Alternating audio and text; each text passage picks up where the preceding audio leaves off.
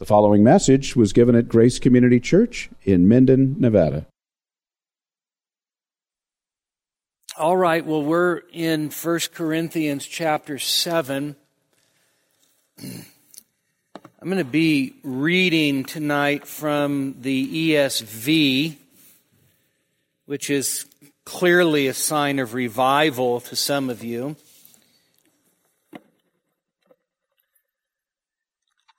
Actually, the reason I'm reading from the ESV is not because I think they do such a great job with this passage, but because the New American Standard does such a dismal job with this passage. So we're going to read the whole thing again, and then we'll get started. So verse 25, 1 Corinthians 7 25.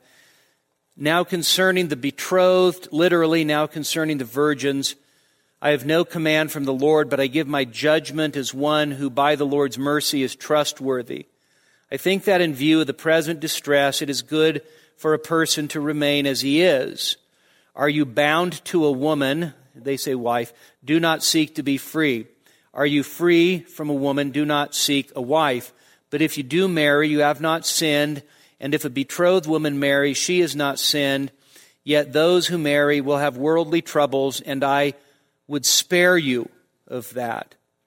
This is what I mean, brothers. The appointed time has grown very short. From now on, let those who have wives live as though they had none, and those who mourn as though they were not mourning, and those who rejoice as though they were not rejoicing, and those who buy as though they had no goods, and those who deal with the world as though they had no dealings with it for the present form of this world is passing away.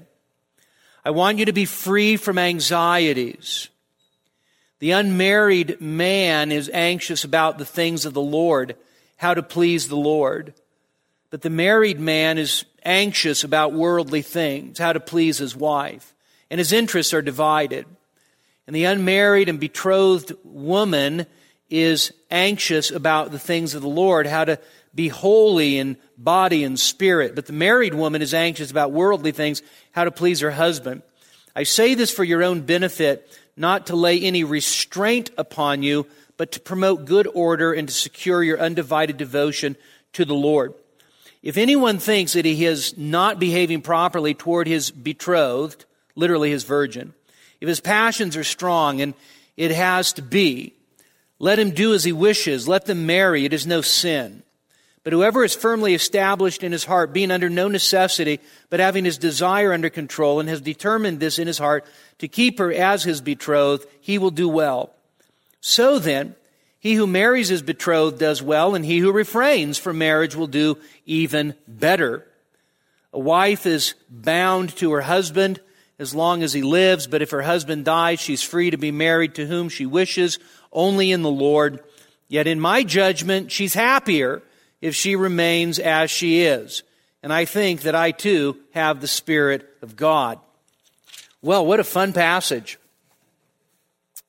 Uh, there's, there's something about this passage, as I noted, I think, last week, that is wonderfully complicated. There are so many ambiguities and complications throughout this whole passage that it is, um, if you love, if you love exegesis, if you love Greek grammar, uh, if you love syntax, um, if you love um, word study, then this passage is just a delight. Um, of course, it takes a little longer to get ready, but it is a delight. And this passage really is a tough one.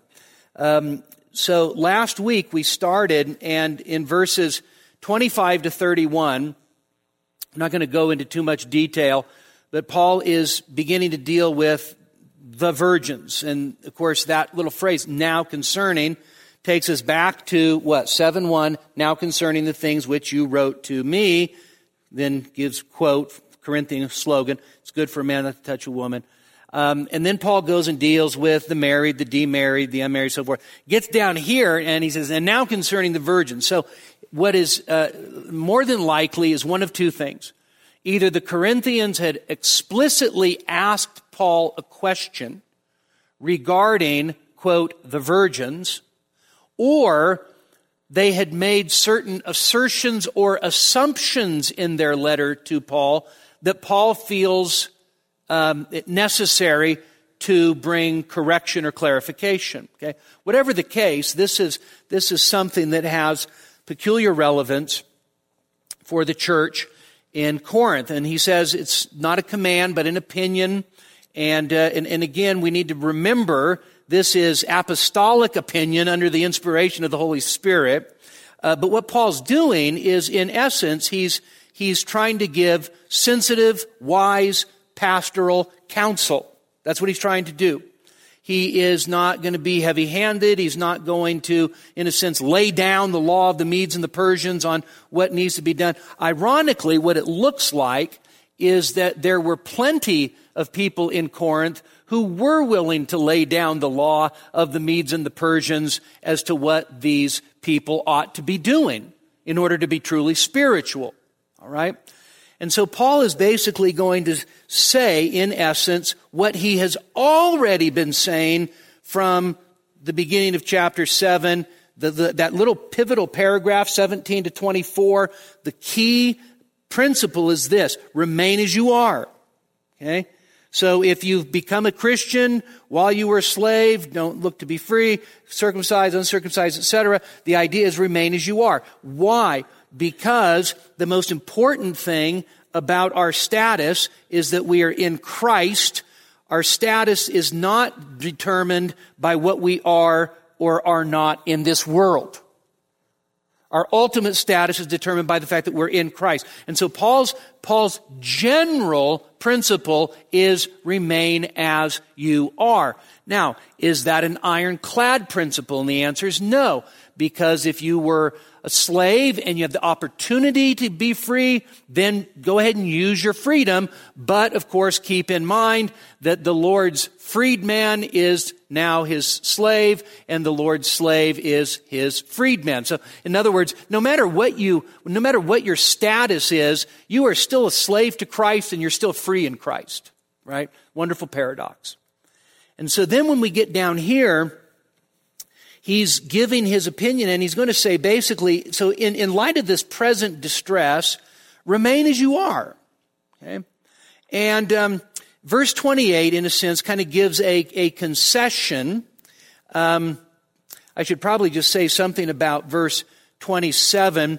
Um, it, remember last week, I said verse 27 is probably not about marriage, it's probably about engagement or betrothal.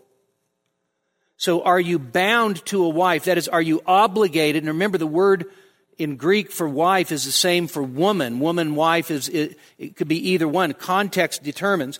So here I think it is the idea of are you obligated, i.e. in engagement to a woman, do not seek to be free. That is, don't seek to undo the obligation. In other words, remain as you are. Are you, um, are you free? Have you been loosed from a woman. That is, I think, the idea. By the way, this word loosed is used regularly in biblical and extra biblical Greek for um, uh, reversing the terms of a contract. So, by the way, this word is not used in terms of divorce by Paul. Okay? Are you free from a wife? I would say, are you free? Uh, have you been freed from an obligation to a woman then don't turn around and seek a wife. In other words, remain as you are. But then verse 28 is the concession. And Paul makes concessions throughout this whole section because he's giving his, basically, his judgment, his, his opinion. If you do marry, in other words, if you're engaged and you go through with the marriage and become married, you haven't sinned. And if a betrothed woman marries, she's not sinned. Yet those who marry will have worldly troubles, and I would spare you that. And so Paul's basic counsel is, so remain as you are. So if, if you are uh, engaged, then, then don't try to get unengaged. And you, if you marry as a result of that, it's not a sin. Okay? Um, if, if you get out of it, that's not a sin, right? And so Paul's just saying, I'm just trying to spare you. And one of the important things in this passage is, this world in which we live is not our home, The form of this present world is passing away. The time has been compressed. In other words, we live in the, in, uh, at the end of the age. The, the, the, the last times have come upon us. And so Paul is saying to us, in a sense, because of, uh, of our perspective on the end, because of our perspective on the future, because of the reality of the present trials, it's just best to remain as you are. Now, as, as followers of Jesus, we are people who have been marked by eternity. And so we don't live under the, the dominating powers of the circumstances and status uh, stations of life. So when Paul says, when Paul says, so from now on, those who uh, are married live as though they're not, Paul's not violating what he said earlier in the passage. Um, he, when he says those rejoicing as those who are not, those mourning as those not, he's not actually saying, uh, if you're mourning, stop it. If you're rejoicing, stop it. If you're married, go home and act like you don't even have a spouse. It's not what he's saying. What he is saying is that because of the time in which we live, we live in the, in the time between the times, in a sense. We live in the last days. We live in the inaugurated kingdom of God, the already and the not yet. Because that reality is pressed in upon us, it's not a matter of saying, um, don't seek to get married because Jesus is going to come back any second. It is to say, though, that because of the time in which we live, our perspective on all of life is completely different. Our perspective on marriage is different. Our perspective on rejoicing and tears are different. Our perspective on using the world is different. Our perspective on possessions is different because we are, we are the most peculiar people on the planet if we would actually be consistent with who we are. If we were consistent with who we are, we would be, we would be future people living in the present, understanding the profound tension in which we live, knowing that upon us the ends of the age have come, and Jesus, through his resurrection and ascension, has changed absolutely everything so that not even marriage is the same for us. And so Paul is wanting them to realize this. By the way, this is this message, even though the language itself is fairly um, peculiar, the message itself is consistent with what he's been talking about in Corinthians all along. The cross changes everything, the Spirit changes everything. And so now we get to verses 32 to 35. This is fun too because so I'm just going to tell you why this is sort of a challenging passage. It doesn't seem challenging at first glance, right? You know, what it looks like is Paul saying, verse 32, I want you to, I'm telling you this because I want you to be free from concern. Okay? I want you to be free from concern. Um, this is not some sort of apostolic, uh, don't worry, be happy kind of thing. Okay? But what Paul's saying is that he doesn't want us to be encumbered by anxieties, by cares, by concerns. Now, there's a traditional way of understanding this text. The traditional way goes something like this What I want you to be free from are the anxieties and cares that come from married life. Okay? You, can, you can see how that ends up being somewhat a conventional, traditional view of this passage, right? Okay. Why, why does that sound, why does that have a, a ring of, of truth about it? Well, because the passage goes like this. So the unmarried person, okay, has man and woman, the unmarried person, they're concerned about what? The things of the Lord. The married person is concerned about what? Well, the text says the things of this world, how he, she is to please husband, wife. All right? So it looks like on the face of it that what Paul is saying is, um, I want you to be free from worry. So clearly, avoid marriage at all cost.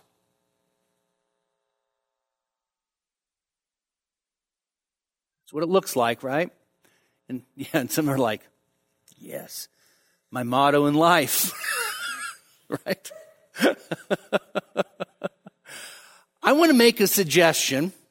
Not willing to die on this little hill, but I want to make a suggestion, and that is I don't believe that that's Paul's main point here.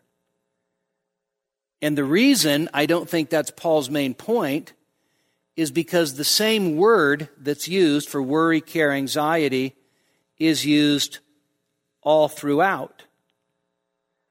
The unmarried has anxiety about how to please the Lord. The married has anxiety about how to please a spouse. Paul has started off by saying, I want you to be free from anxiety. Okay?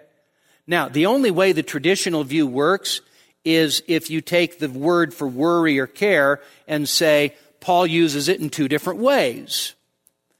Positively, anxiety about how to serve the Lord. Negatively, anxiety about how to please your spouse. All right? That, that seems, I mean, at least to me, that seems um, fairly untenable. I think that Paul's, in a sense, his, his umbrella statement is I'm writing this so that you're free from anxiety. And then he goes through and just actually shows how unmarried people have anxiety and how married people have anxiety. All right? So that's, that's how I understand. Uh, so I think, I think that Paul wants both married people and unmarried people to be free from anxiety. And there's probably, at least in my estimation, no good reason to look at it in the traditional view that an unmarried life is an anxiety free life, whereas a married life really stinks because all you're worried about is how to please the other person. Okay? I think Paul's point is whether you're married or not, there are certain cares in this life, and he doesn't want us going through this life living with concerns because those concerns and anxieties are not the main point of life, whether you're married or not. All right? So let's go through this and see if this works. The concern of the unmarried man, he is concerned about the things of the Lord, how he may please the Lord. All right. So now, in other words, there's a, there is, in fact, sort of a, a focus for the unmarried man. But notice what Paul still puts it. He's concerned, he's anxious about the things of the Lord, how he may please the Lord. And then you get this, this immediate contrast the concern of the married man. Now, the concern of the married man is he's concerned about the things of the world, how he may please his wife. Now, if all Paul said was he's concerned about the things of the world, what would that sound like to you?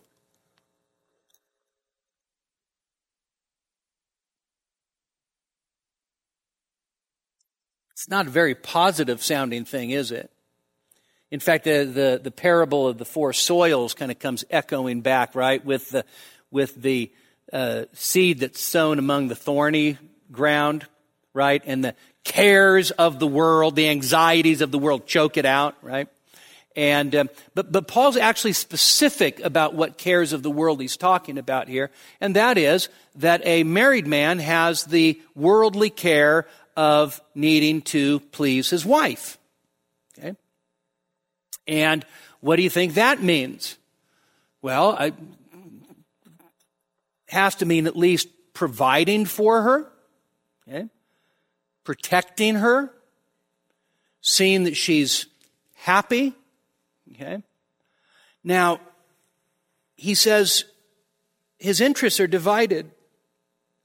So the unmarried person is anxious about one thing. The married person is anxious about, in a sense, two things. He's been divided. He has cares and concerns about the things of God, and he's got cares and concerns about how to please his wife.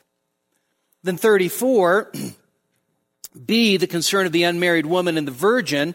The unmarried woman is going to be the demarried woman, either by widow, widowhood or divorce. And then the not married woman, that is the virgin who's never been married. And what are they concerned about? Well, they're concerned about the things of the Lord. And then notice this little phrase, that she may be holy in both body and spirit.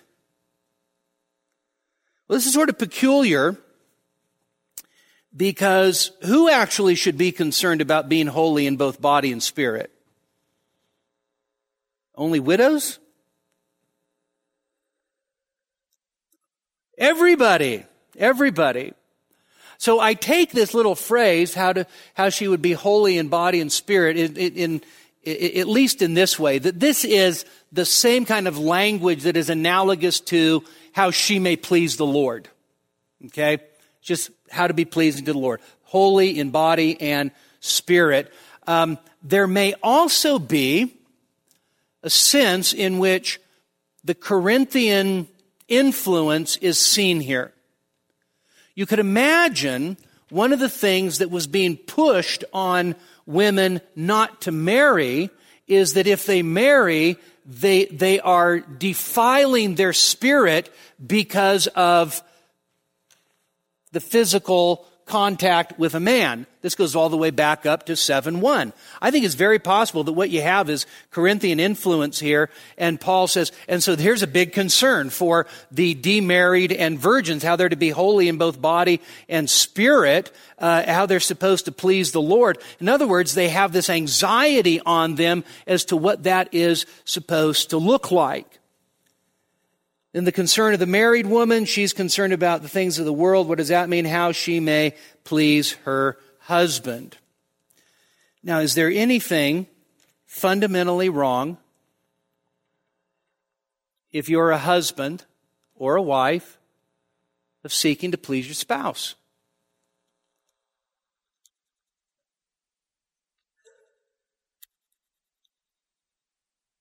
Trying to get a consensus here. Okay, good, good. Yeah, some of you are like, well, let me see. If I say, if I say no, that kind of obligates me. Maybe I'll keep it quiet, right? No, there's absolutely nothing wrong with, with seeking to please your spouse, right?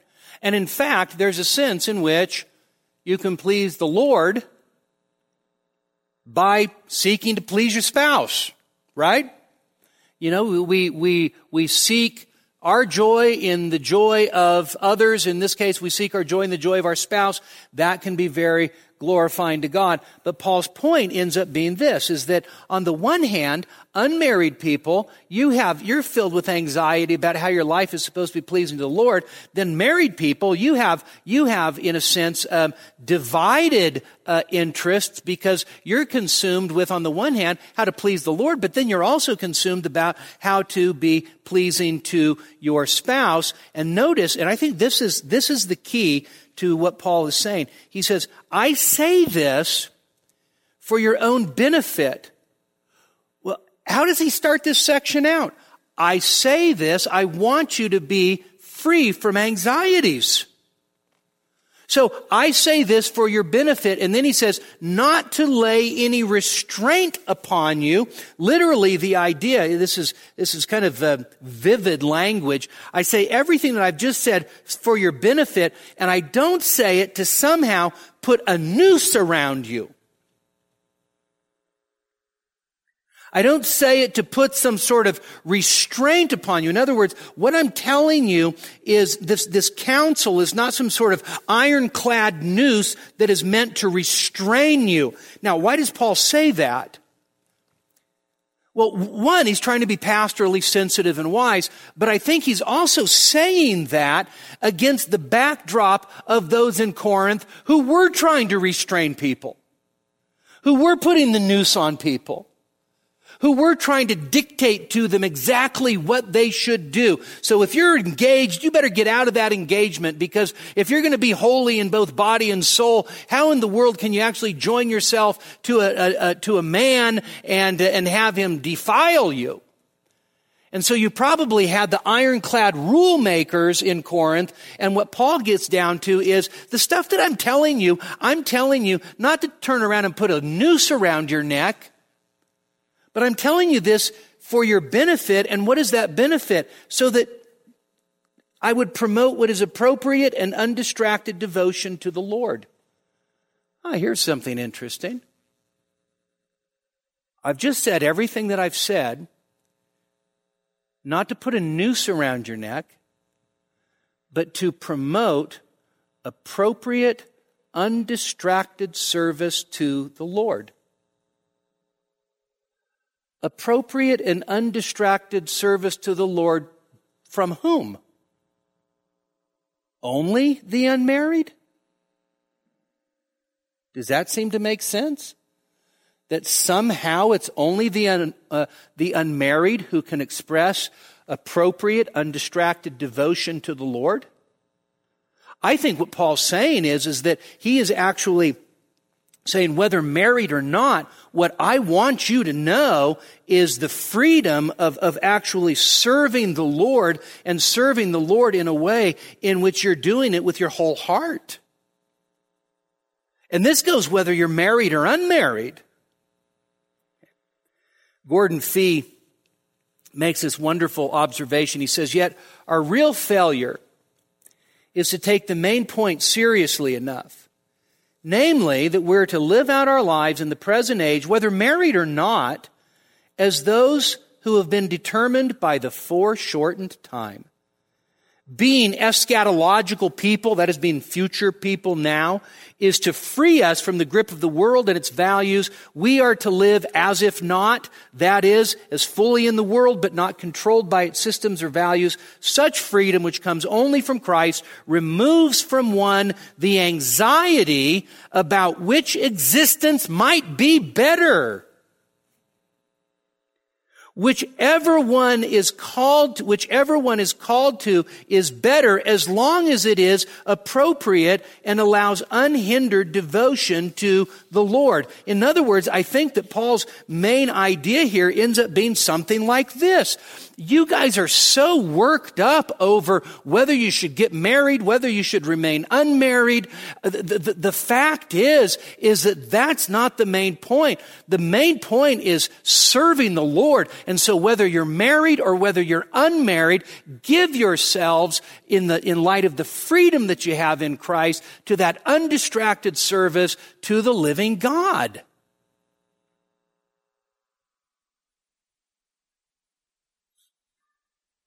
If you're married, how much of your heart does God want?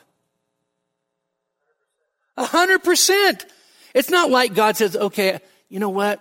Jeff, I understand. Uh, 50% is okay. Okay.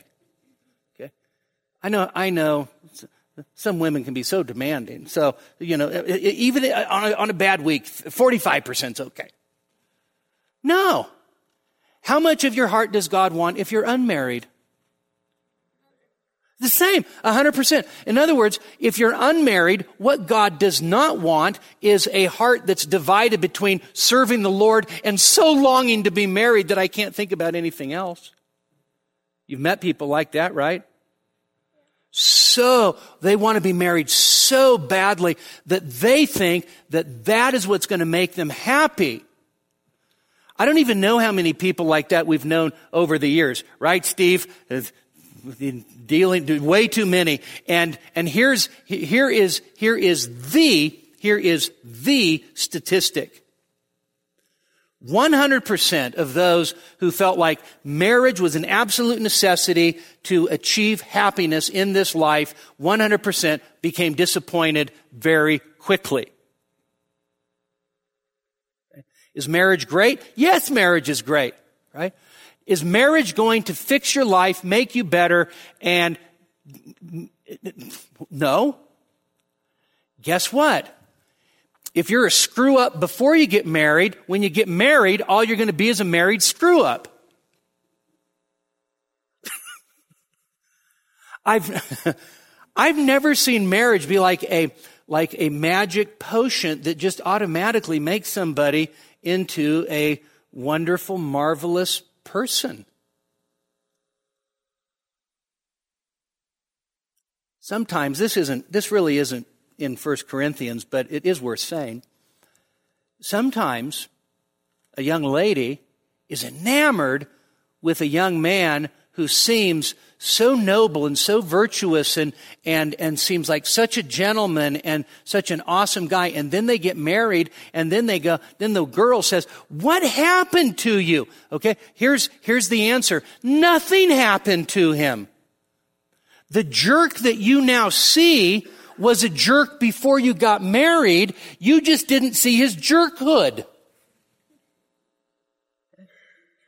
So Paul just wants, Paul wants everybody to give their hearts to the Lord in undistracted service, whether they're married or not. Realizing that anxiety over, over being married or not being married or should I get married, that that kind of anxiety, we should be free from it.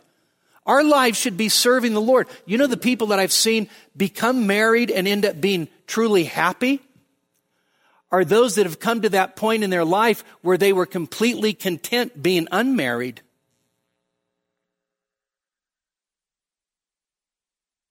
I have somebody in mind right now. They had, they were, they were absolutely, they'd come to this place of absolute thorough contentment being an unmarried woman. And then God brought a wonderful husband into her life and now they live up in Oregon. That's how it works. So the person says, Oh, I, want, I need to get married. I need to get married. I'm getting so old. I'm getting wrinkled. Nobody's going to like me anymore. I'm getting a, a, a, a, pouch. Is that what you call it? A little pouch. Nobody's going to want to marry me like I'm wrinkled and, and, and pouchy. And, and the guy's like, you know, I'm, I'm getting, you know, um, uh, man boobs and I'm getting love handles and I'm, and I'm just, uh, I'm losing my hair. Who's going to want to marry me? Lord, please deliver me. Bring me somebody. I know what I'll do. I'll stay up morning, noon, and night looking for somebody on the internet. And then when I find that person on the internet, then finally I will be happy. Not. Okay, so let's move on from that. now, okay, so Paul wants everybody undistracted service, whether you're married or not, okay?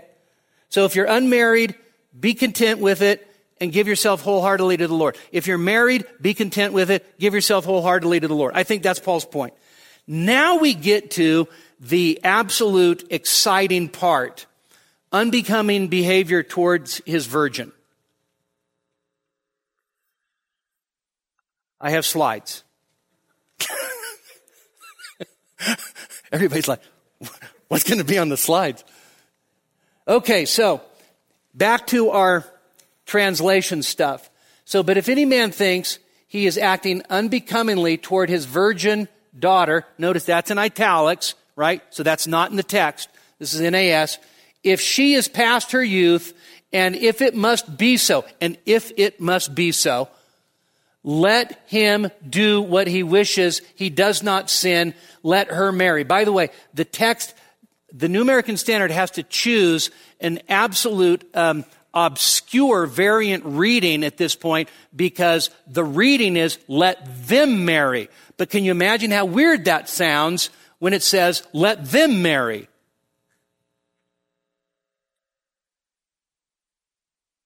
Do I need to read it like that? If any man think, thinks he's acting unbecomingly towards his virgin daughter, if she's past her youth and it must be so, let him do what he wishes. He does not sin. Let them marry.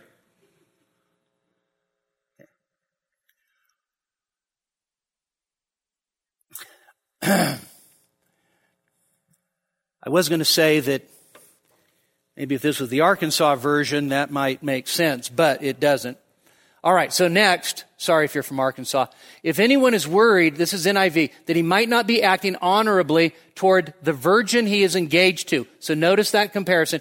And if his passions are too strong, notice that comparison. If she's past her youth, if his passions are too strong, they're translating actually the same word. Okay? He should do as he wants. He is not sinning. They should get married. All right? Pretty good. If anyone thinks, ESV, he's not behaving properly toward his betrothed, so his virgin is his betrothed, he's engaged to her. If his passions are strong, and it has to be, let him do as he wishes, let them marry, it is no sin. Okay? uh, New English Bible just for fun. But if a man has a partner in celibacy and f- feels that he is not behaving properly toward her, if that is his instincts are too strong for him. This is absolutely awful. And something must be done. He may do as he pleases. There's nothing wrong in it. Let them marry. Okay. All right. So those are the different translations. And now let's see the, the issues. All right. So first of all, as you look at verse 36, the first issue is who is the any man, anyone? Right? So you, you, you see, if anyone thinks, verse 36. So who's the anyone? Well, very clearly, the New American Standard takes it as a father. Most of the other translations take it as a betrothed man, an engaged man, all right? So that's the first big issue. What does act unbecomingly mean? Okay? So you, you can see the way that this is actually just a, a just, just an exegetical delight, right? Because on the one hand, if it's father, then what does act unbecomingly mean then? All right? So those who advocate this position say they act unbecomingly by not wanting their daughter to get married. Okay, well, just uh, just a stretch. Um, but yet, if it is an engaged man, does not act unbecomingly. Now, by the way, in the face of it, which one makes more sense? A father acting unbecomingly or an engaged man acting unbecomingly? Yes, says all the men who were engaged. All right. To whom does his virgin refer? Okay. First view, daughter. Second view, his betrothed. All right, his engaged. What does a huperakmos mean? That is, and to whom does it refer? So New American Standard, if she's past her youth, so what would she be? What would this word mean if the New American Standard is right? She is an, a what? An old maid. Net. She's past the bloom of youth.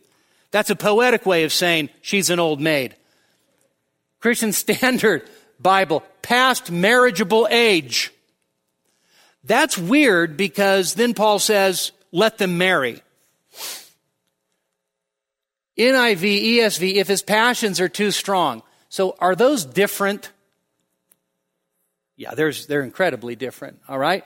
Then, finally, what does it ought to happen thus, that's literal rendering, it ought to happen thus mean? So in the ESV, they translate it, and it has to be.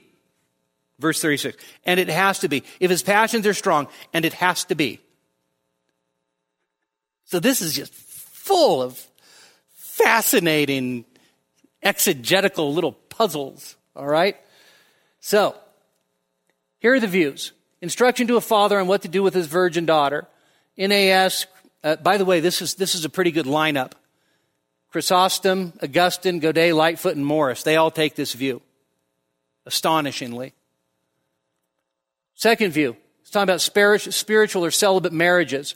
That's a New English Bible view. There are some people that you've probably never heard of um, that are just sort of like um, exegetical criminals in God's um, interpretive universe, like Rudolf Bultmann. Okay, and then third view, Christians engaged to be married. ESV, NIV, Net. Christian Standard Bible is it's a little fuzzy on the view, but it, you still get it.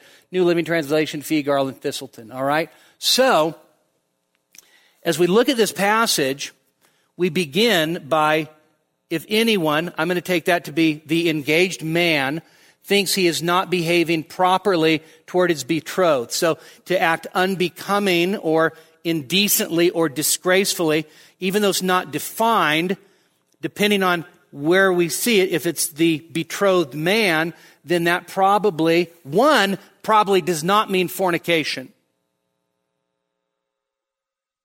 Because Paul would not be this mild if he was dealing with fornication. All right? What it probably does mean is the idea of the engaged man is acting unbecomingly. That is, um, he feels, in a sense, the the strong temptations, the pull of lust, maybe even begins to struggle with lack of self-control. If he is experiencing this towards his virgin, that is his betrothed. Okay. Now, why do I like this view? Because it is by far the view that has the best consistency as a conclusion to the rest of the passage. In other words, it's the view that actually fits best with the overall context. If you're going along married, unmarried, demarried, etc., virgins, and then all of a sudden start addressing fathers, not only have you switched gears, you've changed cars. Okay? There's nothing in the passage that would even lead you to remotely believe that if anyone is a reference now to fathers. It's just uh, absolutely foreign to the context. So also the idea of celibate marriage. Here you are going all the way through married, unmarried, engaged, etc., and now you're going to talk about those who are in a celibate marriage.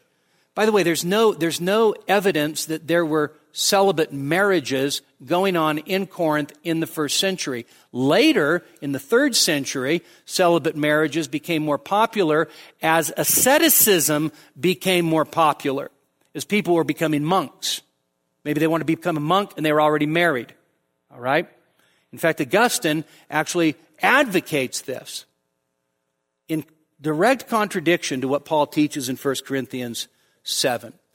So, if you have this engaged guy and he's really struggling towards his, his betrothed, um, and now the, next part, if she's past her youth or if his passions are strong. One of the reasons why this um, word is so difficult to translate is because it just basically means over the top. And then the little verb of being is not identifiable as masculine or feminine, just third person singular. So some people take the idea of over the top, if reference to the girl, then past her prime. Okay? But if it's reference to the guy, um, over the top, probably means something different. So if female, past her prime, past the bloom of youth.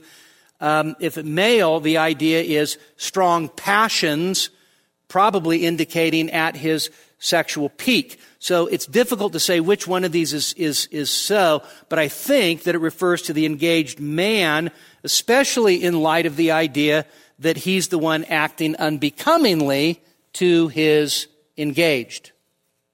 All right? So it, it seems far better to take it with the man who's acting unbecomingly than to then throw it in that he's acting unbecomingly to, um, to this old maid that he's uh, engaged to. Right? in fact, that might be a cure. Now, sorry.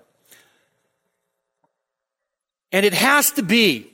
so this is this gets this gets strange too. And it has to be, let him do as he wishes. Let them marry. It's not sin. So this little phrase, and it has to be, um, the idea is if the man finds himself in a position where his lack of self control is leading him down a dangerous path, then what has to be is marriage. Okay? The reason is that Paul says, um, when he says, let him do as he wishes. That is, what does he wish to do? If he's acting unbecomingly and he is over the top in his passions for his betrothed, what is necessary for him to do as he wishes? Well, it is to get married. So it is probably, by the way, why does Paul put it in terms of let him do as he wishes?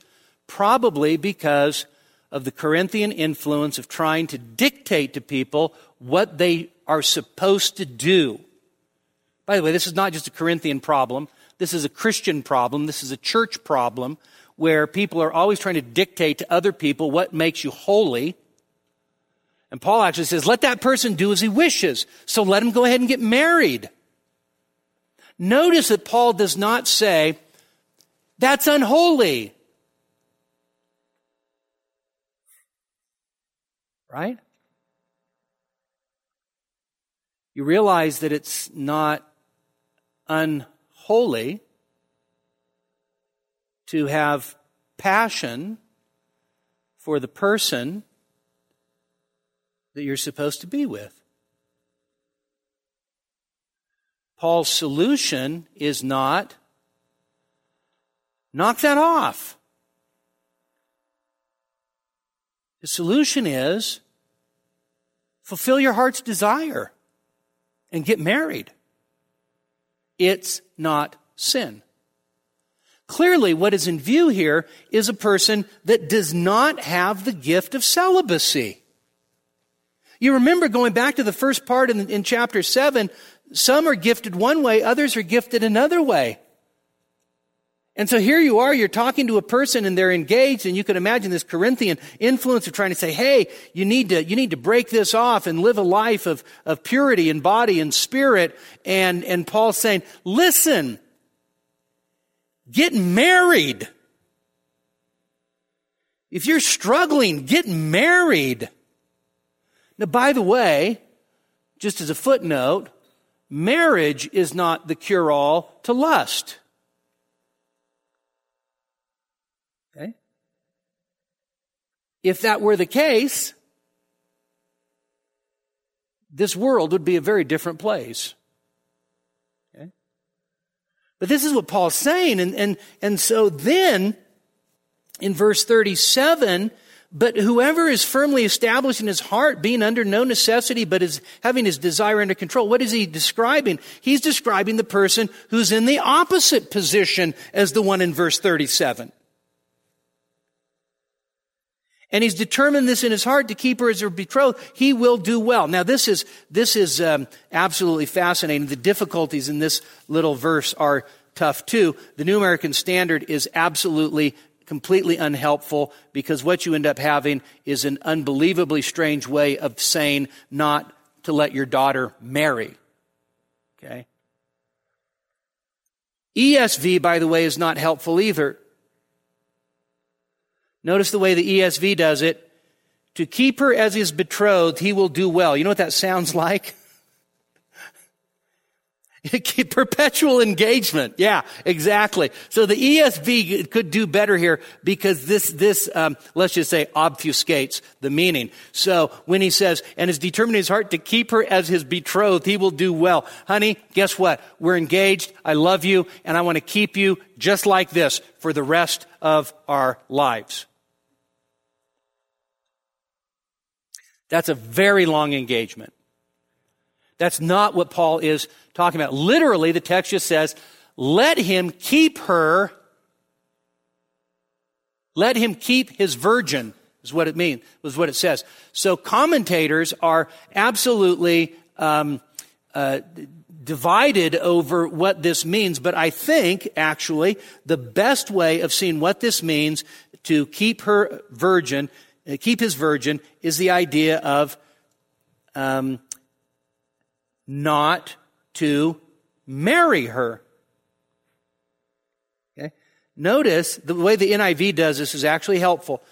But the man who has settled the matter in his own mind and is under no compulsion, under no compulsion what? Under no, under no physical compulsion, but has control over his own will, you, so you get the picture, and has made up his mind not to marry the virgin, this man also does the right thing. So, in other words, Paul's saying, you've got two different kinds of people that are engaged. You've got the one that's just, that's just boiling over and, and is having a hard time controlling himself. And, and that guy needs to get married. He needs to marry the woman that he's engaged to.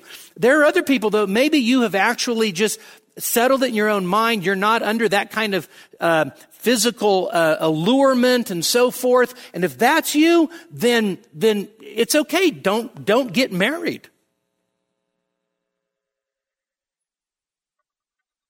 Remember, it's a gift, one way or the other. verse 38 So then, he who marries his betrothed does well, and he who refrains from marriage will do even better. Do better.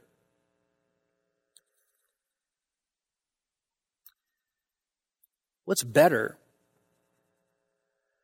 Is Paul actually saying that being unmarried is morally superior to being married. It's not what he's saying. He's talking in terms of what? He's talking in terms of opportunity. Remember, at the very beginning of this passage, what does he say? I wish that all men were even as I am. Right? And so all Paul is saying is that as far as opportunity goes, you're just in a better position. In light of the present distress, to be unmarried, you're just in a better position. Okay? Now, verses 39 and 40. So a wife is bound to her husband as long as he lives.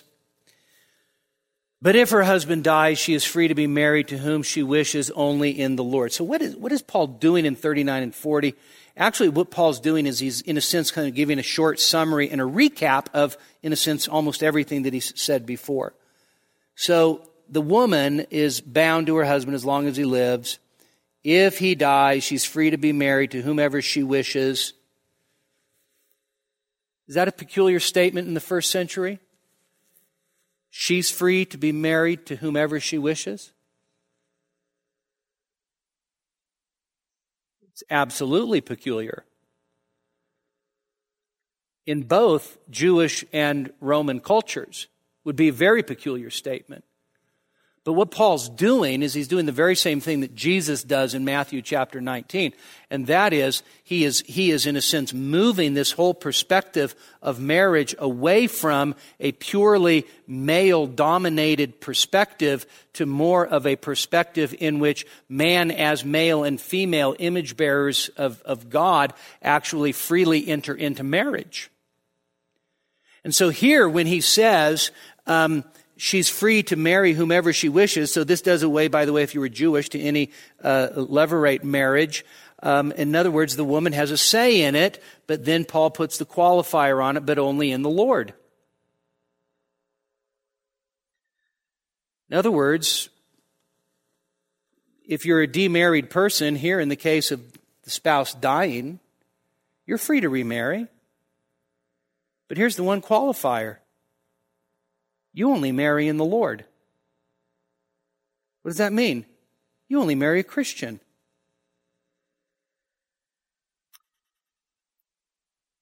By the way, that goes for everybody who's a Christian. You only marry a Christian. How many sorrows have been multiplied in a person's life because they fell in love with an unbeliever, marry that unbeliever in the belief that they were going to be the instrument by which God brought about the new birth to that unbeliever. Marriage evangelism.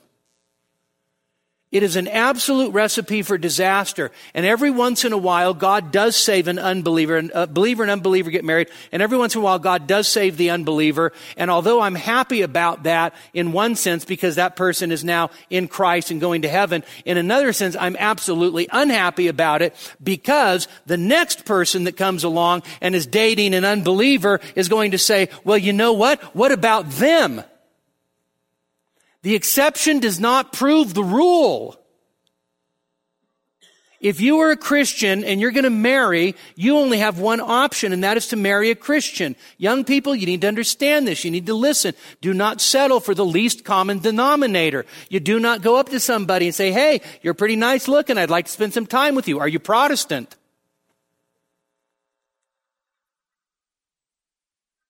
Do you go to church? No, you marry only in the Lord. Right? And so, what, what an absolute travesty when we become unequally yoked, married to an unbeliever, and then all of a sudden, all of that incredible love and the butterflies and blah, blah, blah, and all of that mushy stuff is not enough to sustain a marriage between two people who have absolute divided ultimate loyalties. Young people do not marry an unbeliever. If you grow up in this church and you get engaged to an unbeliever and you ask me to do your wedding, I will tell you, no way. And I've told plenty of people over the years, no way.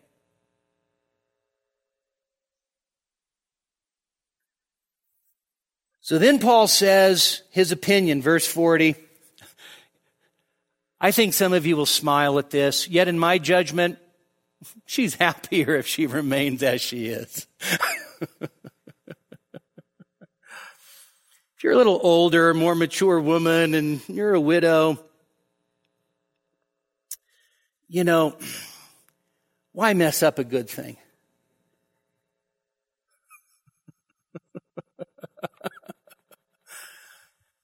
Just live out your days in happiness. And I'll tell you this we've also seen people in older age that we thought must be a match made in heaven, and it turned out to be a nightmare.